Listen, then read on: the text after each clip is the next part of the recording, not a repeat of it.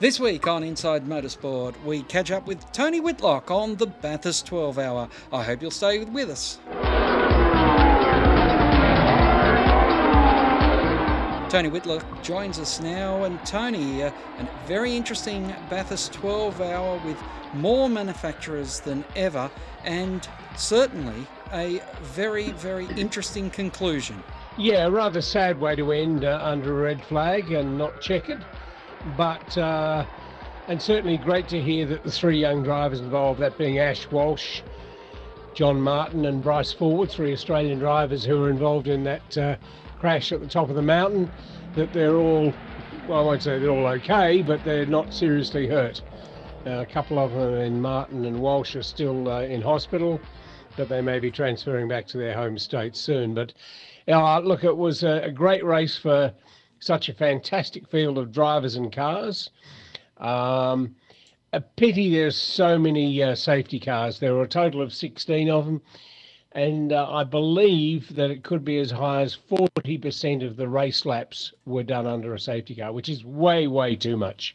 Mm. And of course, when you think that based on the times they're expecting in the race, which at, at periods of the race were as quick as qualifying, you had a situation where uh, they were hoping to get 300 laps in the 12 hours, and uh, with you know cars going off even before the start of the race, and the, the effectively the race being under safety car on lap number two.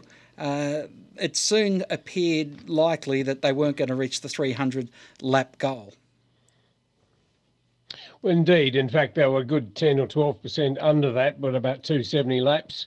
Um, look, uh, one great thing we must mention is the fact that uh, uh, three manufacturers and, and three of the teams who were uh, probably, or the three cars that were mooted to be contenders, which was an Audi, Mercedes, and a Porsche. Um, those were the top three at the end of the race. Um, and uh, Frijns and uh, Stewie Leonard and Vanthoor, they won the race in the Audi. Uh, then there was the Scotty Taylor, a privateer uh, Mercedes of um, Scott Taylor Motorsport with Jamie Whincup, Kenny Habul, whose team or it was organised the entry, uh, Vautier and Marciello. Um, they did a great job. Very strategic race they ran. Uh, and finally, it was the uh, Porsche from uh, Boston Athletic Club with um, Pappas, uh, Bleekemolen, who of course has been here several times, Stoller, and Marc Lieb, who also has been here several times, of course. Um, so those were, were terrific to see.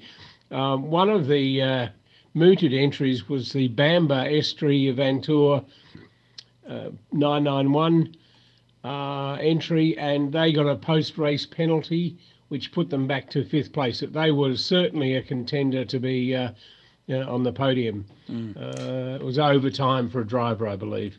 Well, thanks to Channel 7, we can hear from the winners in the Audi Sport team, WRT. Yeah, last year we didn't have the luck on our side.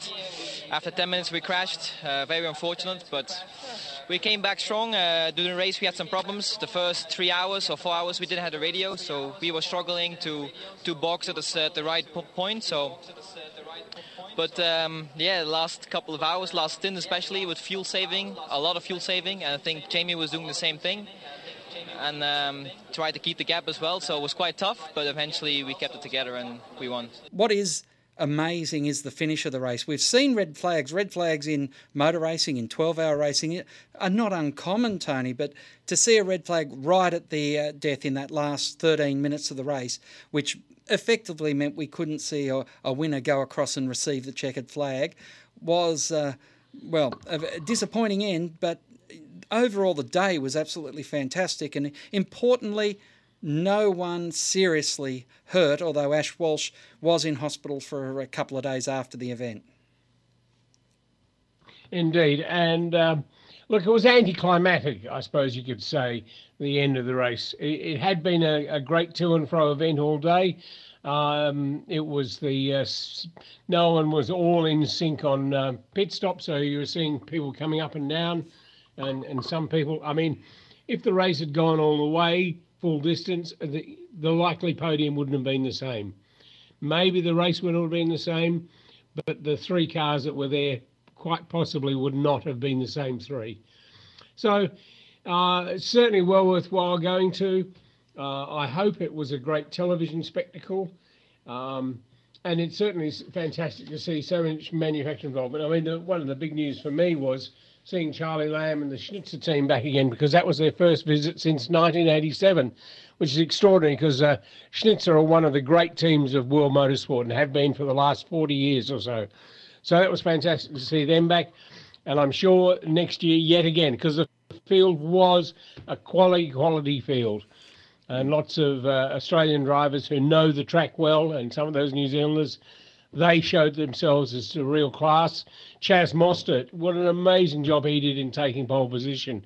I had a chat to him, which would uh, well worthwhile listening to. Yeah, to, to, sum it all up, you know, to, to get a pole position is, is amazing anytime, doesn't matter what category you are, but especially in this uh, GT3 field because uh, this year there's so many great talents out there and so many big teams and, and uh, so many great cars. So for me uh, to also be part of Team Schnitzer with the BMW Motorsport Group is is uh, unbelievable. So to, to get the call up for the, probably one of the, the closest teams to the factory is yeah unbelievable. And to, to do the job, it's a great on the back to all the guys down in the garage because yeah, obviously the car comes over in a container all the way from Germany, and uh, yeah, you know it's pretty tough on all the guys, jet lag and all that kind of stuff. So uh, they've done an extreme, extremely good job.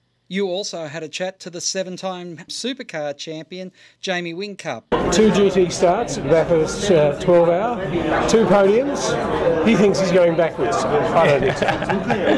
yeah, yeah, yeah. Uh, a win last year, but I certainly couldn't be happier with second. Uh, I'm a big believer that the quickest car should win. Um, certainly the Audi was, was faster than we were today. Stayed out of trouble, did a great job, so they deserve the win. And uh, we felt like we maximised. You know, we're very much a, a uh, somewhat a privateer sort of sort of a setup. We um, we never met each other before the before the week, and uh, we felt like we maximised and got the best result we could. and Couldn't be happier sipping champagne at the end of the weekend. Two very different cars, dramatically different to drive. Dramatically different to drive. Uh, both get their speed in a different way. Yep. Uh, but uh, yeah, to be to be on the podium sipping champagne couldn't be happier. As someone who's a, uh, a student of driving driving, and I consider you are, yeah. it must be enormously satisfying to, to actually you know pull this off in a different car because you're learning so much. For sure, for sure. There was a lot of strategy involved today, but um, a lot of teamwork very happy to have a couple of Triple Eight guys in, in, in, my corner. But, you know, that's certainly secondary. On top, I joined uh, Scott Taylor Motorsport, Kenny Habul team. Yep. And, uh, you know, it was an honour to drive with these guys, and we all we all contributed. And uh, as I said, I feel like we maximised maximised the result today and couldn't be happier to stay on the podium. And, Tony, uh, after a few years where supercars and supercar drivers were frowned upon being part of the 12 hour, we now see them fully immersed with supercars running the event, and it has made it a lot wider, given it a lot wider interest domestically, and internationally, it hasn't lost any of its luster. No, in fact, if you think back, I think it was four years ago that, in fact, the uh, test and launch day for supercars was coincided to be on the same weekend, so the drivers could, in fact, Australian drivers, supercar drivers, could not actually go and do the uh, 12 hour, which is just a ridiculous state. But of course, now they own the property, and so that they do everything they can. They had their own website, which was totally uh, engrossed in the, the race, the supercar site. Uh, covering the 12 hour, and they did a great job in getting stories that may have been missed by others. But look, it, it is a great event, and I'm certainly glad to have been there for it again. And an event that is gathering interest. Uh, you had a chance, and next week on the show, we'll hear from a former supercar owner, but certainly in world motorsport, he's no stranger, and that is David Richards. And uh, he is committed to the Aston Martin team being here in 2019. Indeed, that'll be the first time that uh, factory team has run at the 12 hour from Aston Martin. They've had privateer cars in the past. When I asked him about have the drivers started to uh, uh, shoulder themselves up and put themselves forward, he said that's only just beginning. So we expect to see some uh, certainly quality drivers in their cars as well. Interestingly, Dave Richards was travelling with his wife and they're on a tour of Tasmania as we speak. Um, but his uh, travel partner at the moment was Rod Nash, of course, who uh, is the uh, now uh, what is called Tickford Racing in 2018 on have, what was FPR that of course Rod Nash and Rusty French bought from Dave Richards some uh, five six years ago. Yeah. Also uh, of interest is you mentioned Ash Walsh involved in that late race crash. Uh, the Kountouris brothers, Walsh and uh, uh, who were running in the Super Barn Audi, managed to win their class, and uh, they were still credited with that victory, although they were uh, in the crash.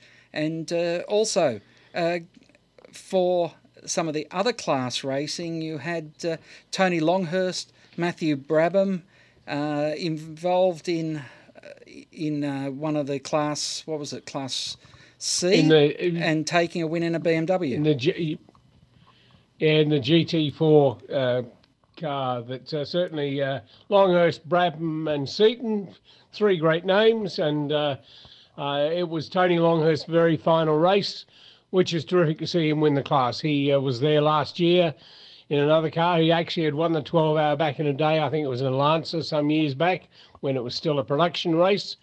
Um, he wanted to go out in a bit more style because they crashed out last year.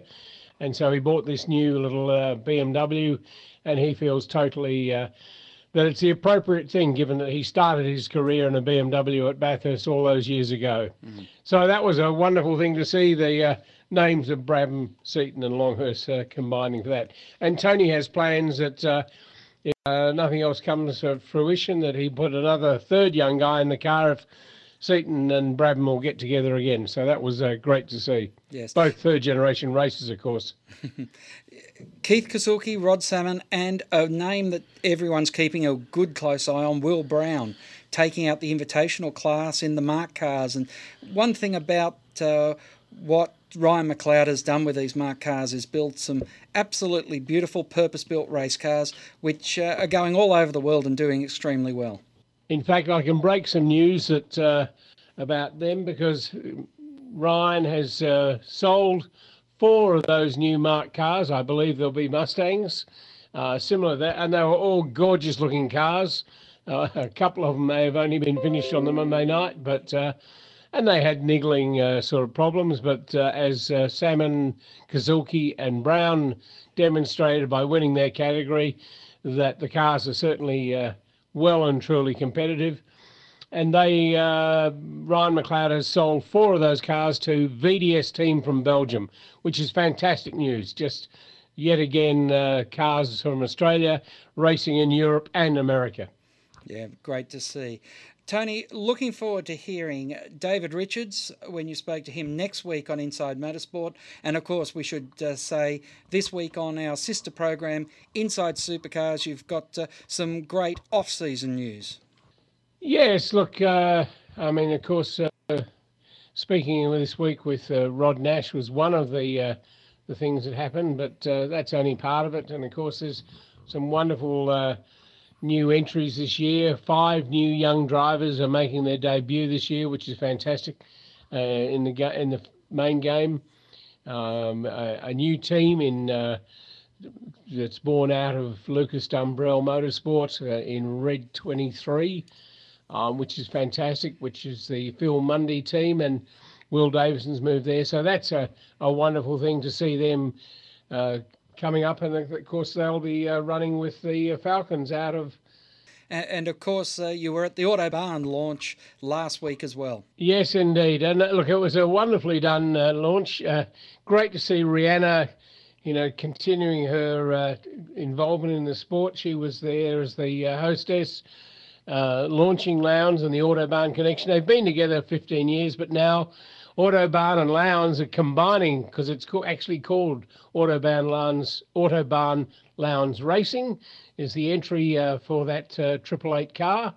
And uh, well, I spoke to the uh, general manager of Autobarn, 125 stores uh, in, that particular chain. The marketing manager, that's Peter Tilley, the general manager, and uh, Brad Hyde, who's the marketing manager, and of course Roland Dane, who uh, gave us an insight into uh, what he's up to and where he's going with the with the team in uh, 2018.